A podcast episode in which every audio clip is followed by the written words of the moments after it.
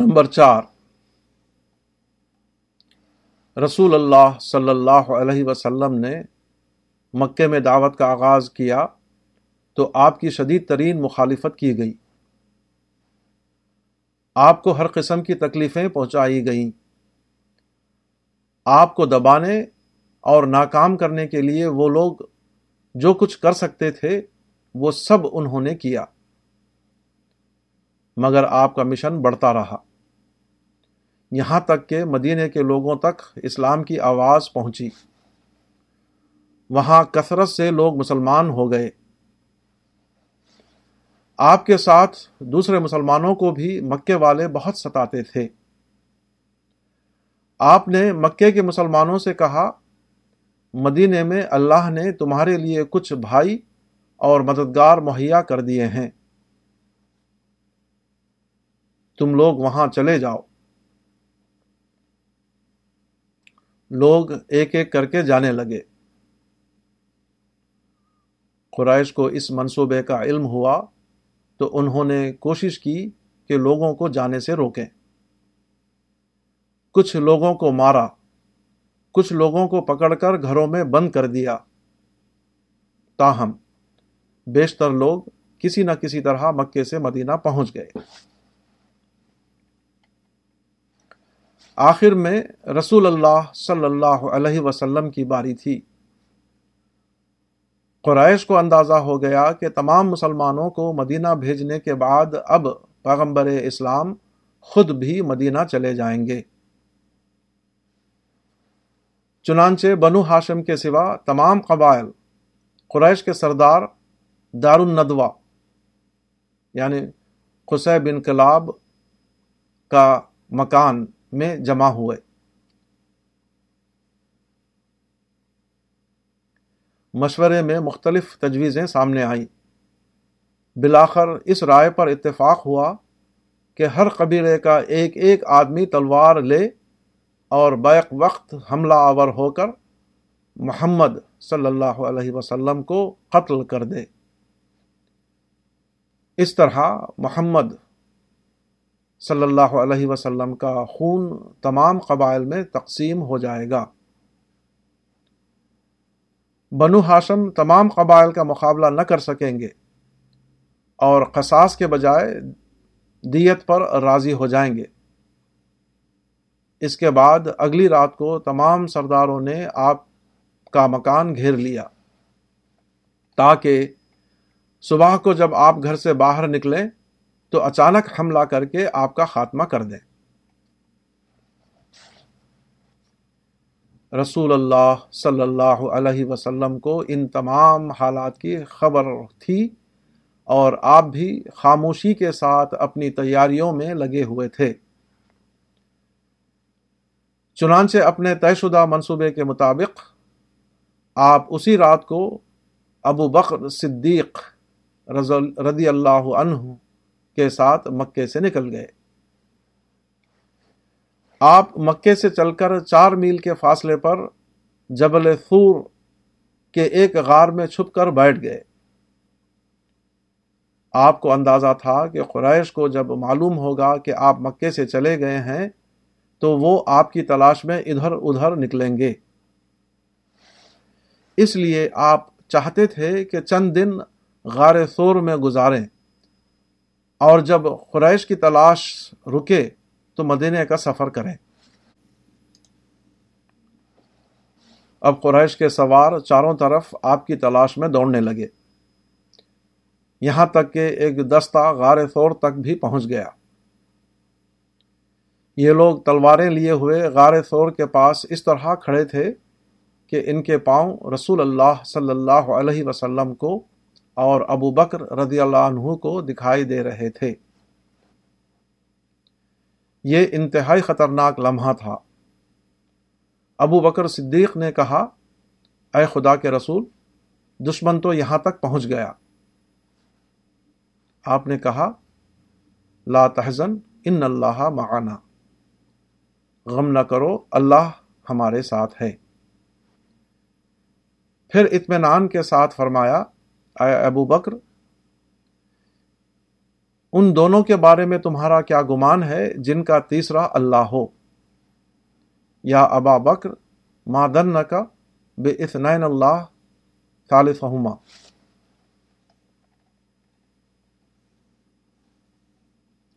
Number پانچ، رسول اللہ صلی اللہ علیہ وسلم کے غزوات میں سے ایک غزوہ ذات الرقا ہے۔ جو چار ہجری میں پیش آیا۔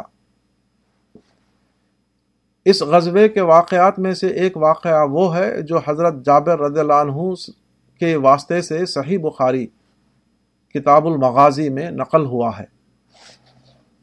سیرت کی کتابوں کتابوں میں بھی یہ واقعہ معمولی فرق کے ساتھ آیا ہے۔ بنو غطفان کا ایک شخص جس کا نام غورف ابن الحارث تھا۔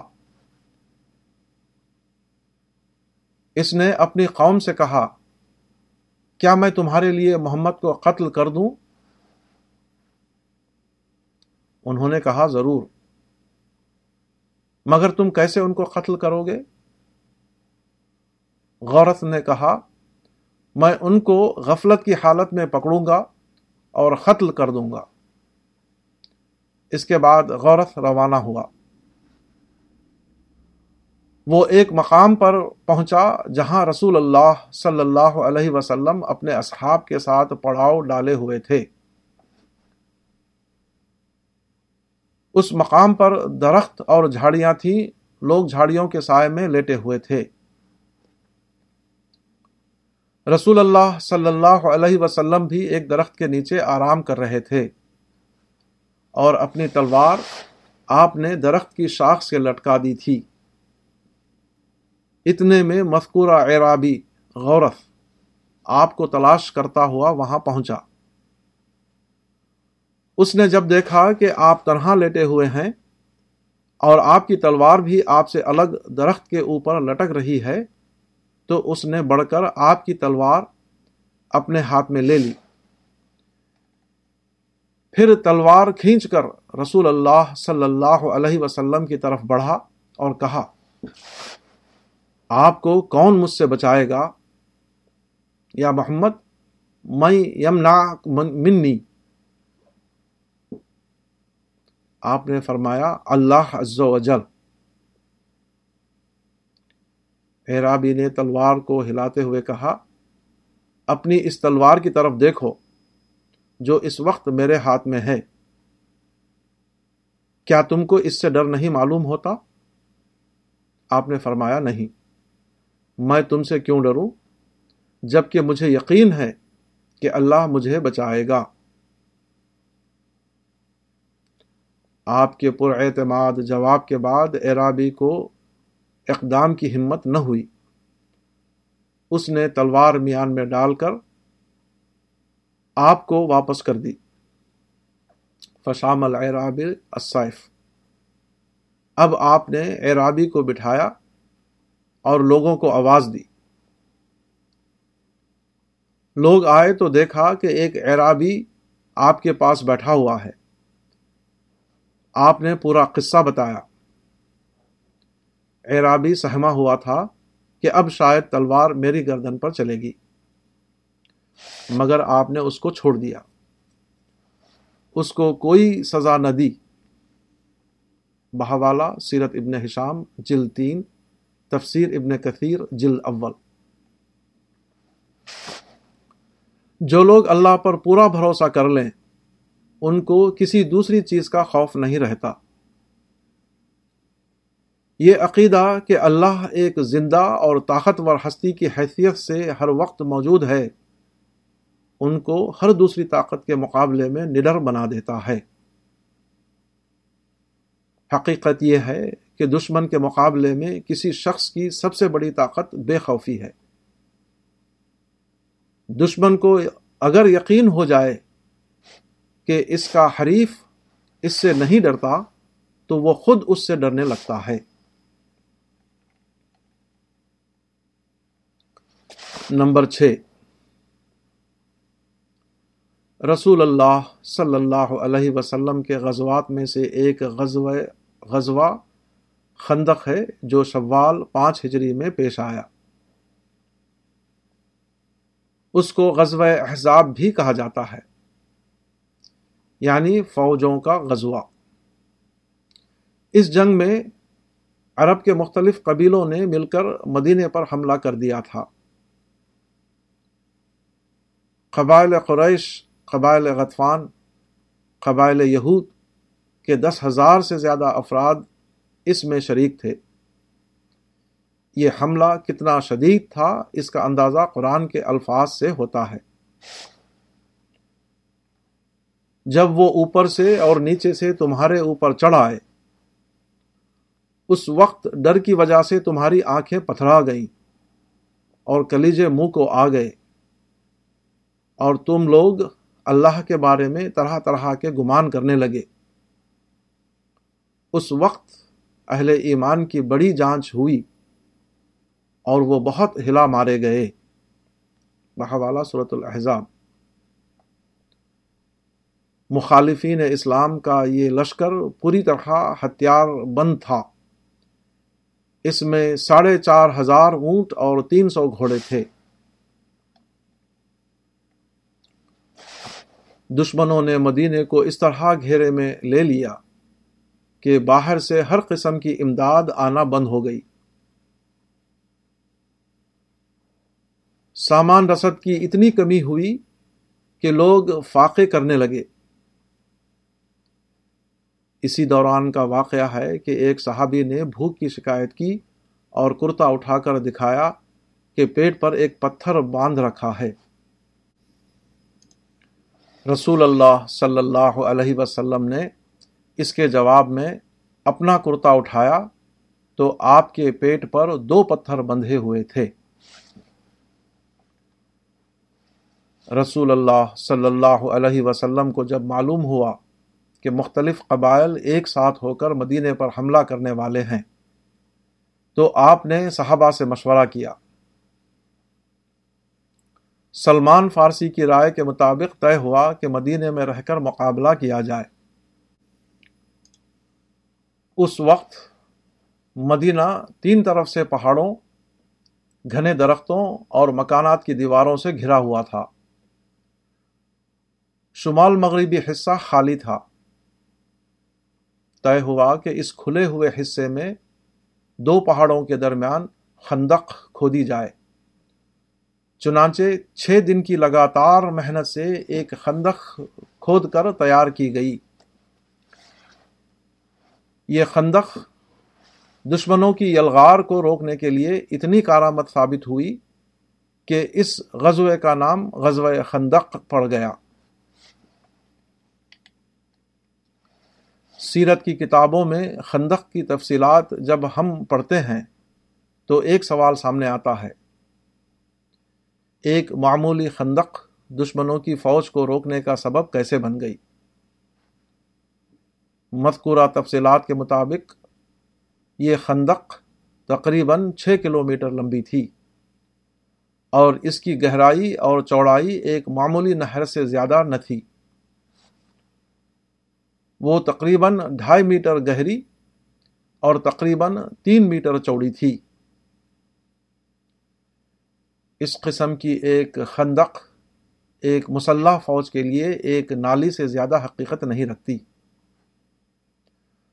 وہ لوگ بآسانی اس کو عبور کر کے مدینے میں داخل ہو سکتے تھے۔ واقعات سے ثابت ہوتا ہے کہ اس خندق کے باوجود مسلمان دشمن فوج کی تیروں کی زد میں تھے۔ جیسا کہ حضرت سعد بن معاد رضی اللہ عنہ کے تیر لگنے سے ظاہر ہوتا ہے۔ مزید یہ کہ تاریخ سے یہ بھی معلوم ہوتا ہے کہ کم از کم کچھ لوگ خندق کے دوسرے طرف پہنچنے میں کامیاب ہو گئے تھے۔ عمر بن عبد ودا اور اس کے کچھ ساتھیوں نے گھوڑے پر سوار ہو کر خندق کا جائزہ لیا۔ اور ایک جگہ خندق کو کچھ کم چوڑی دیکھ کر وہاں ٹھہرے اور گھوڑا کدا کر خندق کے دوسری طرف پہنچ گئے۔ اس کے بعد عمر و بن عبدود کا مقابلہ حضرت علی بن ابی طالب رضی اللہ عنہ سے ہوا، جس میں عمر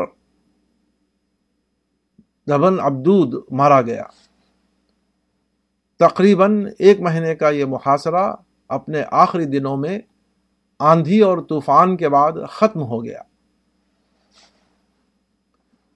آندھی نے دشمن کے لشکر میں اتنی بدہواسی پیدا کی کہ ابو سفیان نے اونٹ کی رسی کھولے بغیر اونٹ پر بیٹھ کر اس کو ہانکنا شروع کر دیا۔ پھر بھی یہ سوال اپنی جگہ باقی ہے۔ کہ دس ہزار سے زیادہ تعداد کی مسلح فوجیں خندق کو عبور کر کے مدینے میں کیوں نہ داخل ہوئیں؟ جہاں تین ہزار آدمیوں کا بے سر و سامان قافلہ ان کی یلغار کو روکنے کے لیے بالکل ناکافی تھا۔ اس سوال کا جواب خدا کی ایک سنت میں ملتا ہے۔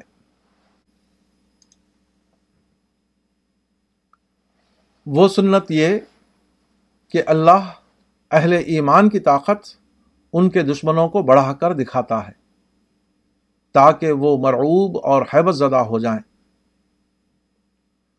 قرآن میں ارشاد ہوا ہے، ہم منکروں کے دلوں میں تمہارا روب ڈال دیں گے، کیونکہ انہوں نے ایسی چیزوں کو خدا کا شریک ٹھہرایا جن کے حق میں خدا نے کوئی دلیل نہیں اتاری۔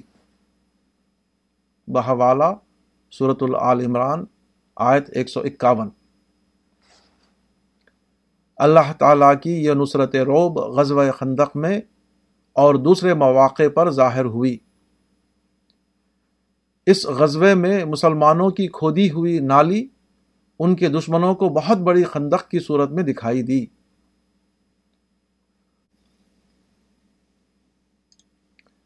تاہم، مسلمانوں کو اپنے ہاتھوں کو تھکا کر ایک نالی کھودنا ضروری ہے۔ اگر وہ نالی کھودنے میں اپنے ہاتھوں کو نہ تھکائیں، تو خدا ان کی نالی کو خندق بنا کر کس طرح دوسروں کو دکھائے گا۔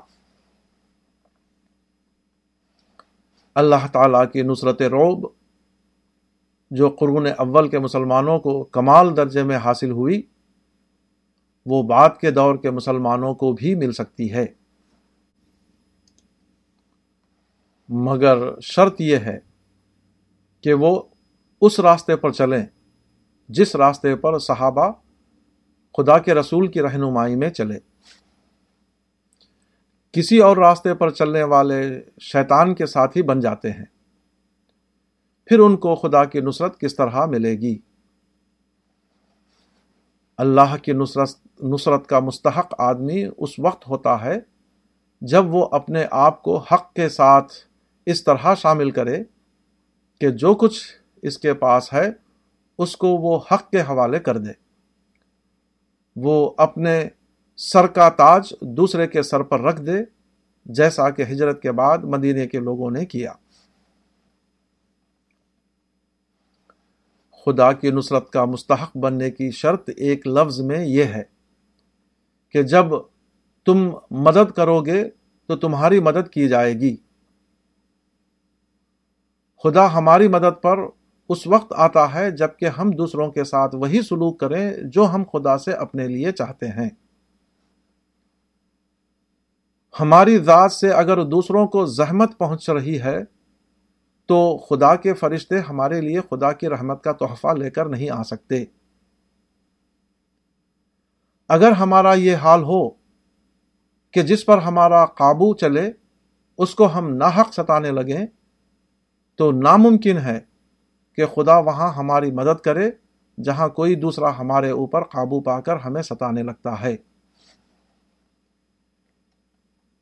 ایک آدمی اپنی مصیبت میں ہم کو پکارے اور ہم استطاعت کے باوجود اس کی پکار پر دھیان نہ دیں، تو کبھی یہ ممکن نہیں کہ خدا اس وقت ہماری پکار کو سنے، جبکہ کوئی طاقتور ہمارے اوپر چڑھ آتا ہے۔ اور ہم خدا کو پکارنے لگتے ہیں۔ دنیا کی زندگی میں ہمیشہ ایسا ہوتا ہے کہ کسی کے مقابلے میں آدمی طاقتور ہوتا ہے اور کسی کے مقابلے میں کمزور۔ یہی صورت حال نصرت خدا بندی کے معاملے میں آدمی کے امتحان کا پرچہ ہے۔ کوئی شخص یا قوم اپنے طاقتوروں کے مقابلے میں خدا کی جو نصرت چاہے، اس کا ثبوت اس کو اپنے کمزوروں کے معاملے میں دینا پڑتا ہے۔ اگر آدمی اپنے کمزوروں پر ظلم کرتا ہو، تو اپنے طاقتوروں کے مقابلے میں وہ خدا کی مدد کا مستحق نہیں بن سکتا۔ خواہ وہ کتنا ہی خدا کو پکارے، خواہ وہ کتنا ہی یوم دعا منائے۔ نمبر سات۔ بدر کی لڑائی دو ہجری سے کچھ پہلے قریش کا ایک بہت بڑا تجارتی قافلہ ساٹھ آدمیوں کی سرکردگی میں شام بھیجا گیا تھا۔ اس تجارتی قافلے میں مکے کے مردوں اور عورتوں نے اپنا تمام سرمایہ لگا دیا تھا۔ بدر کی لڑائی میں قریش کو مکمل شکست ہوئی۔ تاہم ابو سفیان کو اس میں کامیابی ہوئی کہ وہ تجارتی قافلے کو ساحلی راستے سے چلا کر مکہ پہنچ جائیں جنگ کے بعد سارا مکہ جوش انتقام سے بھرا ہوا تھا۔ قریش کے ذمہ دار افراد کا ایک اجتماع دار الندوا میں ہوا۔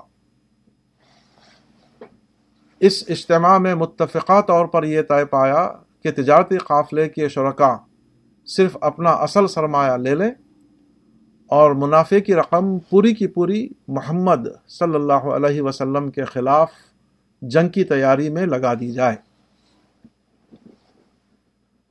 منافع کی یہ رقم پچاس ہزار دینار تھی، جو اس وقت کے لحاظ سے بہت بڑی رقم تھی۔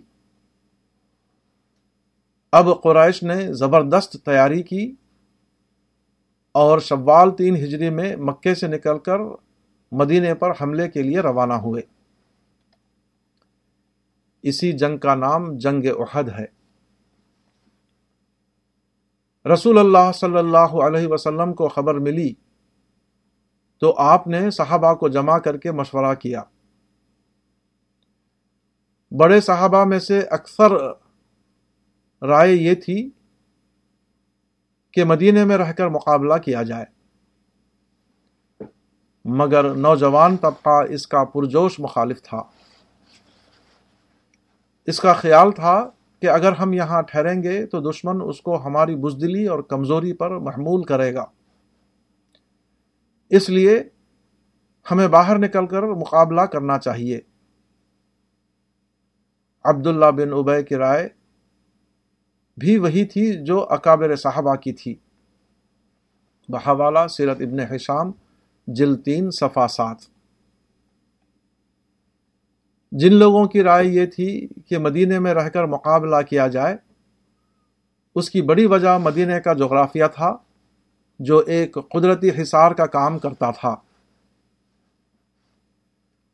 مدینے کا جائے وقوع ایسا تھا کہ اس کے جنوب میں کھجوروں کے گھنے باغات اس کثرت سے تھے کہ ادھر سے کوئی فوج بست فوج بستی کے اوپر حملہ نہیں کر سکتی تھی۔ اسی طرح مشرق اور مغرب کے بڑے حصے میں پہاڑیاں تھیں جو کسی فوجی پیش قدمی کے لیے قدرتی روک کا کام کر کر رہی تھیں۔ اس لیے کوئی دشمن صرف ایک ہی سم سے مدینے پر حملہ کر سکتا تھا۔ اس جغرافی پوزیشن نے مدینے کو جنگی اعتبار سے کافی محفوظ شہر بنا دیا تھا۔ گویا مدینہ ایک قسم کا قلعہ تھا۔ شہر سے باہر نکل کر وہ چاروں طرف سے دشمن کی زد میں ہو جاتے تھے۔ جبکہ مدینے کے اندر صرف ایک طرف سے مقابلے کا انتظام کرنا تھا۔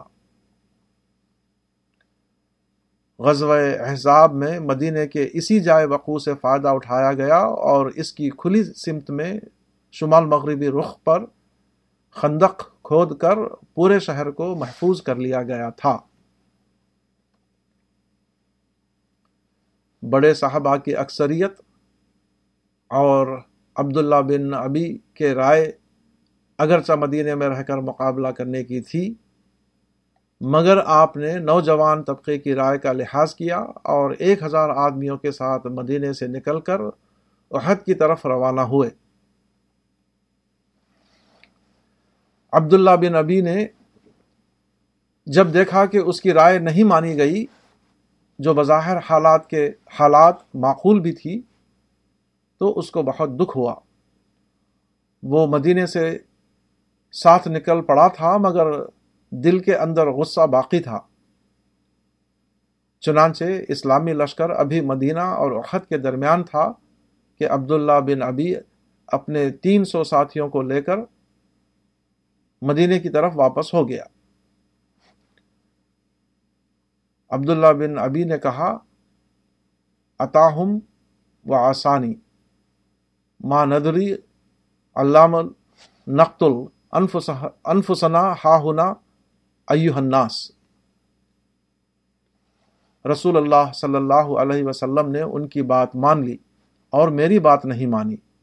اے لوگو، ہم کو نہیں معلوم کہ ہم اپنی جانوں کو یہاں کیوں ہلاک کریں۔ بحوالہ سیرت ابن حشام جل تین، صفحہ آٹھ۔ احد کی جنگ میں شکست نے یہ ثابت کیا کہ انہی لوگوں کی رائے درست تھی جو مدینے میں رہ کر مقابلہ کرنے کے لیے کہتے تھے اور باہر نکلنے سے روکتے تھے۔ چنانچہ اس کے بعد غزوہ خندق پانچ ہجری میں اسی رائے کو اختیار کیا گیا اور مدینے میں رہ کر مقابلے کی تدبیر کی گئی۔ تاہم، تمام بڑے صحابہ اپنے اختلاف رائے کو بھول کر رسول اللہ صلی اللہ علیہ وسلم کے ساتھ رہے۔ اور جنگ میں شدید نقصان اور تکلیف کے باوجود پوری بے جگری کے ساتھ مقابلہ کیا۔ صرف عبداللہ بن ابی الگ ہوا اور اس کی بنا پر رئیس المنافقین کہلایا۔ عبداللہ بن ابی کے رائے اصولاً درست تھی۔ تجربے نے بھی اسی کے، اس کے صحیح ہونے کی تصدیق کی۔ مگر صحت رائے کے باوجود اطاعت سے نکلنا اس کے لیے گمراہی اور خدا کی ناراضگی کا سبب بن گیا۔ اسلام میں مشورے کی بے حد اہمیت ہے۔ ہر آدمی کو حق ہے کہ وہ اپنا مشورہ پیش کرے۔ لیکن ہر مشورہ دینے والا اگر یہ بھی چاہے کہ اس کے مشورے پر ضرور عمل کیا جائے تو کبھی کوئی کام نہیں ہو سکتا۔ کیونکہ مختلف رائےوں میں سے کسی ایک ہی رائے کو عملاً اختیار کیا جا سکتا ہے، نہ کہ ہر رائے کو۔ سچے مسلمان وہ ہیں جو مشورہ پیش کرنے کے بعد اپنا مشورہ بھول جائیں اور ذمہ داروں کی طرف سے جو فیصلہ ہوا، اس کو اس طرح مان لیں جیسے وہی ان کی اپنی رائے تھی۔ سب سے بڑی قربانی رائے کی قربانی ہے۔ کسی شخص کا یہ قول بہت بامانی ہے۔ حقیقت یہ ہے کہ رائے کی قربانی واحد چیز ہے، جس کے اوپر کوئی مضبوط اجتماعیت کھڑی ہوتی ہے۔ کوئی عمارت صرف اس وقت بنتی ہے جبکہ کچھ اینٹیں اپنے آپ کو زمین میں دبانے کے لیے تیار ہوں۔ اسی طرح کوئی حقیقی اجتماعیت صرف اس وقت قائم ہوتی ہے جبکہ کچھ لوگ اس کے لیے تیار ہوں کہ وہ اپنی رائےوں کو اپنے سینے میں چھپا لیں گے۔ اور اختلاف رائے کے باوجود اتحاد عمل کا ثبوت دیں گے۔ اس قربانی کے بغیر کسی انسانی اجتماعیت کا وجود میں آنا اتنا ہی ناممکن ہے جتنا اینٹوں کے بنیاد میں دفن ہوئے بغیر عمارت کا وجود میں آنا۔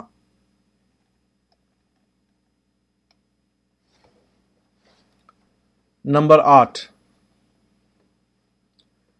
چھ ہجری میں رسول اللہ صلی اللہ علیہ وسلم نے مدینے میں خواب دیکھا کہ آپ اپنے اصحاب کے ساتھ عمرہ کر رہے ہیں۔ صحابہ کو آپ نے یہ خواب بتایا تو وہ بہت خوش ہوئے کہ چھ سال کے بعد اب مکہ جانے اور حرم کی زیارت کرنے کا موقع ملے گا۔ اس خواب کے مطابق رسول اللہ صلی اللہ علیہ وسلم مکے کے لیے روانہ ہوئے۔ چودہ سو اصحاب بھی آپ کے ساتھ ہو گئے۔ غدیر اشتاد کے مقام پر پہنچ کر معلوم ہوا کہ قریش آپ کے سفر کی خبر پا کر سرگرم ہو گئے ہیں۔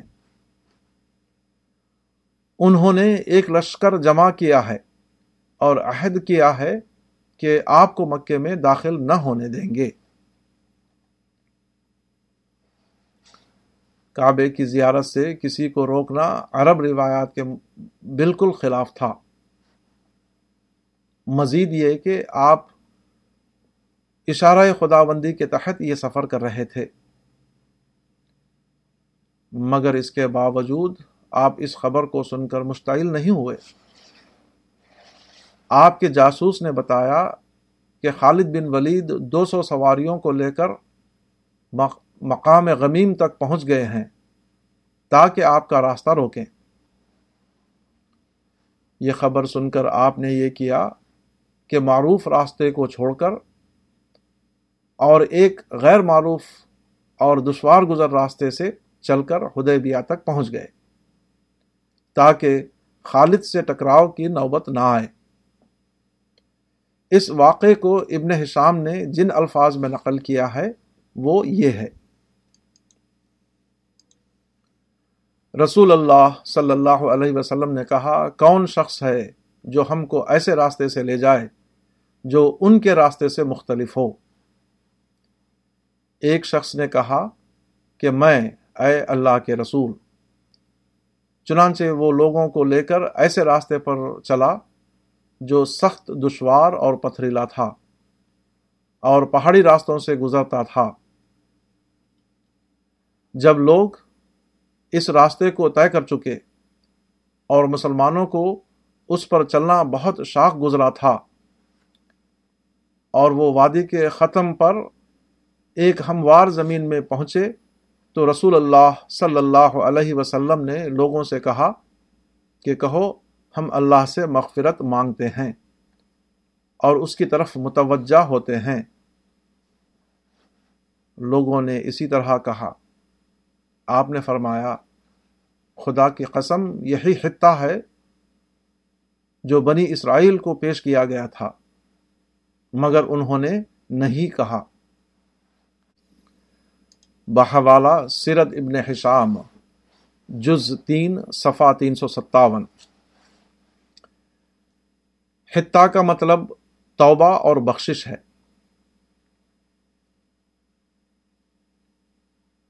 اس سب رازما موقع پر توبہ و استغفار کرانا ظاہر کرتا ہے کہ خدا کے بتائے ہوئے صابرانہ طریقہ کار کا آدمی کو اس قدر زیادہ پابند ہونا چاہیے کہ اس راہ پر چلتے ہوئے جو کمزوری یا جھنجلاہٹ پیدا ہو، اس کو بھی آدمی گناہ سمجھے اور اس کے لیے خدا سے معافی مانگے۔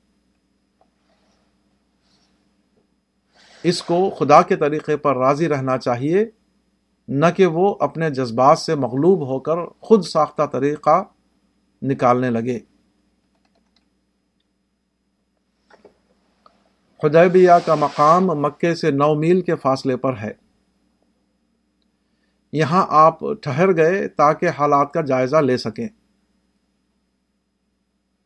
خدیبیہ سے آپ نے خراش بن امیہ خزائی کو ایک اونٹ پر سوار کر کے اہل مکے کے پاس بھیجا کہ ان کو خبر کر دیں کہ ہم صرف بیت اللہ کی زیارت کے لیے آئے ہیں، جنگ کے لیے نہیں آئے ہیں۔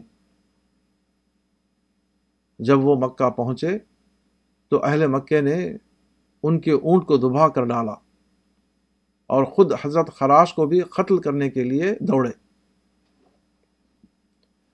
مگر وہ کسی طرح بچ کر واپس آ گئے۔ پھر آپ نے حضرت عثمان کو یہ پیغام لے کر مکہ بھیجا کہ تم لوگ مزاحمت نہ کرو۔ ہم عمرے کے مراسم ادا کر کے خاموشی سے واپس چلے جائیں گے۔ اہل مکے نے حضرت عثمان کو بھی روک لیا۔ پھر مکر زبن حفظ پچاس آدمیوں کو لے کر رات کے وقت ہدیبیہ پہنچا۔ اور مسلمانوں کے پڑاؤ پر تیر اور پتھر برسانے لگا۔ مکرز کو گرفتار کر لیا گیا، مگر اس کے خلاف کوئی کاروائی نہیں کی گئی۔ اس کو بلا شرط چھوڑ دیا گیا۔ اسی طرح مقام تنعیم کی طرف سے اسی آدمی صبح سویرے آئے اور عین نماز کے وقت مسلمانوں پر چھاپا مارا۔ یہ لوگ بھی پکڑ لیے گئے۔ مگر آپ نے ان کو بھی غیر مشروط طور پر رہا کر دیا۔ اس کے بعد قریش سے طویل مذاکرات کے بعد دونوں فریقوں کے درمیان صلح ہوئی۔ مگر یہ صلح ظاہر بینوں کے لیے سراسر قریش کی فتح اور مسلمانوں کی شکست کے ہمانی تھی۔ مسلمان یہ سمجھے ہوئے تھے کہ وہ بشارت الہی کے تحت عمرہ کرنے کے لیے مکہ جا رہے ہیں۔ مگر جو صلاح ہوئی، اس میں رسول اللہ صلی اللہ علیہ وسلم اس شرط پر راضی ہو گئے کہ وہ عمرہ کیے بغیر حدیبیہ سے واپس چلے جائیں۔ اگلے سال وہ عمرے کے لیے آئیں، مگر صرف تین دن مکے میں ٹھہریں اور اس کے بعد خاموشی سے واپس چلے جائیں۔ اس طرح کی ذلت آمیز دفات مسلمانوں کو مشتعل کرنے کے لیے بالکل کافی تھیں۔ مگر آپ نے بظاہر شکست کے باوجود تمام دفعات کو منظور کر لیا۔ قریش نے اس موقع پر آپ کے ساتھ جو کچھ کیا، آپ کو اشتعال دلانے کے لیے کیا۔ ان کا مقصد یہ تھا کہ کسی طرح آپ کو مشتعل کر کے آپ کی طرف سے کوئی جارحانہ اقدام کرا دیں تاکہ قریش کے لیے آپ سے لڑنے کا جواز نکل آئے۔ حرم کی زیارت سے روکنا یوں بھی عرب روایت کے خلاف تھا۔ مزید یہ کہ یہ ذوقدا کا مہینہ تھا جو عربوں میں حرام مہینہ شمار ہوتا ہے، ہوتا تھا۔ اس میں جنگ ناجائز سمجھی جاتی تھی۔ اس لیے اہل مکہ چاہتے تھے کہ مسلمانوں کے اوپر جرحیت کی ذمہ داری ڈال کر ان سے جنگ کی جائے۔ مسلمان اس وقت کم تعداد میں تھے۔ ان کے پاس سامان جنگ نہیں تھا۔ وہ مرکز مدینہ سے ڈھائی سو میل دور اور دشمن کے مرکز مکے کے عین سرحد پر تھے۔ قریش کے لیے بہترین موقع تھا کہ آپ کے اوپر بھرپور وار کر کے آپ کے خلاف اپنے دشمنانہ حوصلوں کو پورا کر سکیں۔ اسی لیے انہوں نے ہر ممکن کوشش کی کہ کسی طرح آپ مشتعل ہو کر لڑ پڑیں۔ مگر رسول اللہ صلی اللہ علیہ وسلم ہر شرارت کو نظر انداز کرتے رہے اور کسی طرح اشتعال کی نوبت نہ آنے دی۔ یہ معاملہ اتنا سنگین تھا کہ حضرت ابو بکر کے سوا صحابہ کرام میں سے کوئی شخص نہ تھا جو یہ محسوس نہ کر رہا ہو کہ ہم ظالم کے آگے جھک گئے ہیں۔ اور اپنے کو توہین آمیز شرائط پر راضی کر لیا ہے۔ قرآن میں جب اس معاہدے کے بارے میں آیت اتری کہ یہ فتح مبین ہے، تو صحابہ نے کہا، کیا یہ فتح ہے؟ ایک مسلمان نے کہا، یہ کیسی فتح ہے کہ ہم بیت اللہ جانے سے روک دیے گئے، ہماری قربانی کے اونٹ آگے نہ جا سکے؟ خدا کے رسول کو خدیبیہ سے واپس آنا پڑا۔ ہمارے مظلوم بھائی یعنی ابو جندل اور ابو بصیر، کو اس صلاح کے تحت ظالموں کے حوالے کر دیا گیا وغیرہ۔ مگر اسی ذلت عام صلاح کے ذریعے خدا نے فتح عظیم کا دروازہ کھول دیا۔ یہ معاہدہ بظاہر دشمن کے آگے جھک جانا تھا۔ مگر حقیقتاً وہ اپنے کو مضبوط اور مستحکم بنانے کا وقفہ حاصل کرنا تھا۔ رسول اللہ صلی اللہ علیہ وسلم نے قریش کے تمام مطالبات منظور کر کے ان سے صرف ایک یقین دہانی لے لی۔ یہ کہ قریش اور مسلمانوں کے درمیان دس سال تک کوئی لڑائی نہ ہوگی۔ اب تک یہ تھا کہ مسلسل حالت جنگ کی وجہ سے تبلیغ و تعمیر کا کام رکا ہوا تھا۔ آپ نے ہدیبیہ سے لوٹ کر فوراً دعوت و تبلیغ کا کام عرب اور اطراف عرب میں تیزی سے شروع کر دیا۔ ابتدائی زمین پہلے تیار ہو چکی تھی۔ پرامن حالات نے جو موقع دیا، اس میں دعوت کا کام تیزی سے پھیلنے لگا۔ ہزاروں کی تعداد میں لوگ اسلام قبول کرنے لگے۔ عرب قبائل ایک کے بعد ایک اسلام میں داخل ہونے لگے۔ عرب کے باہر ملکوں میں اسلام کی دعوت پھیلائی جانے لگی۔ مشرقین مکے کی طرف سے معمون ہو کر آپ نے خیبر کے یہودیوں کے خلاف کاروائی کی اور ان کا خاتمہ کر دیا۔ دعوتی سرگرمیوں کے ساتھ داخلی استحکام اور تیاری کا کام بہت بڑے پیمانے پر ہونے لگا۔ اس کا نتیجہ یہ ہوا کہ صلح کے صرف دو سال بعد اسلام اتنا طاقتور ہو گیا کہ قریش نے لڑے بھڑے بغیر ہتھیار ڈال دیے۔ جس مکے سے توہین آمیز واپسی پر اپنے کو راضی کر لیا گیا تھا، اسی مکے میں اس واپسی سے فاتحانہ داخلے کا راستہ نکل آیا۔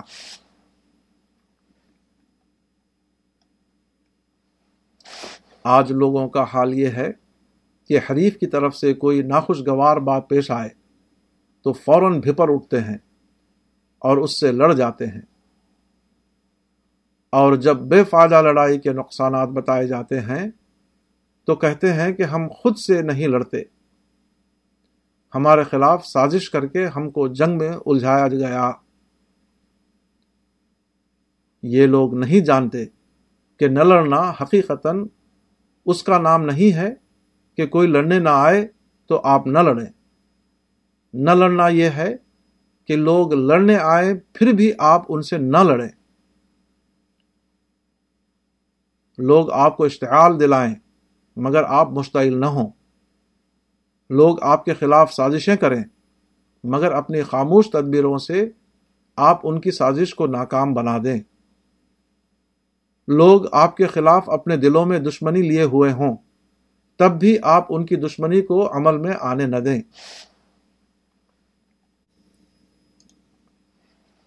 زندگی کا اصل راز حریف سے لڑنا نہیں ہے۔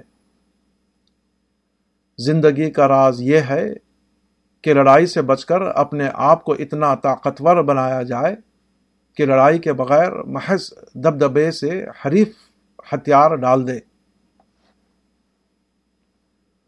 جو لوگ مشتعل ہو کر لڑنا جانے اور خاموش ہو کر تیاری کرنا نہ جانے، ان کے ان کے لیے یہاں صرف بربادی کا انجام ہے۔ ناممکن ہے کہ خدا کی دنیا میں وہ کامیاب ہو سکیں۔ کیسی عجیب بات ہے جو کامیابی پیغمبر اسلام صلی اللہ علیہ وسلم نے نہ ٹکرانے کی پالیسی اختیار کر کے حاصل کی، اس کو ہم ٹکرانے کا طریقہ اختیار کر کے حاصل کرنا چاہتے ہیں۔ پھر بھی ہمارا یقین ہے کہ ہم رسول خدا کے امتی ہیں۔ اور آپ ضرور خدا کے یہاں ہماری شفاعت فرمائیں گے۔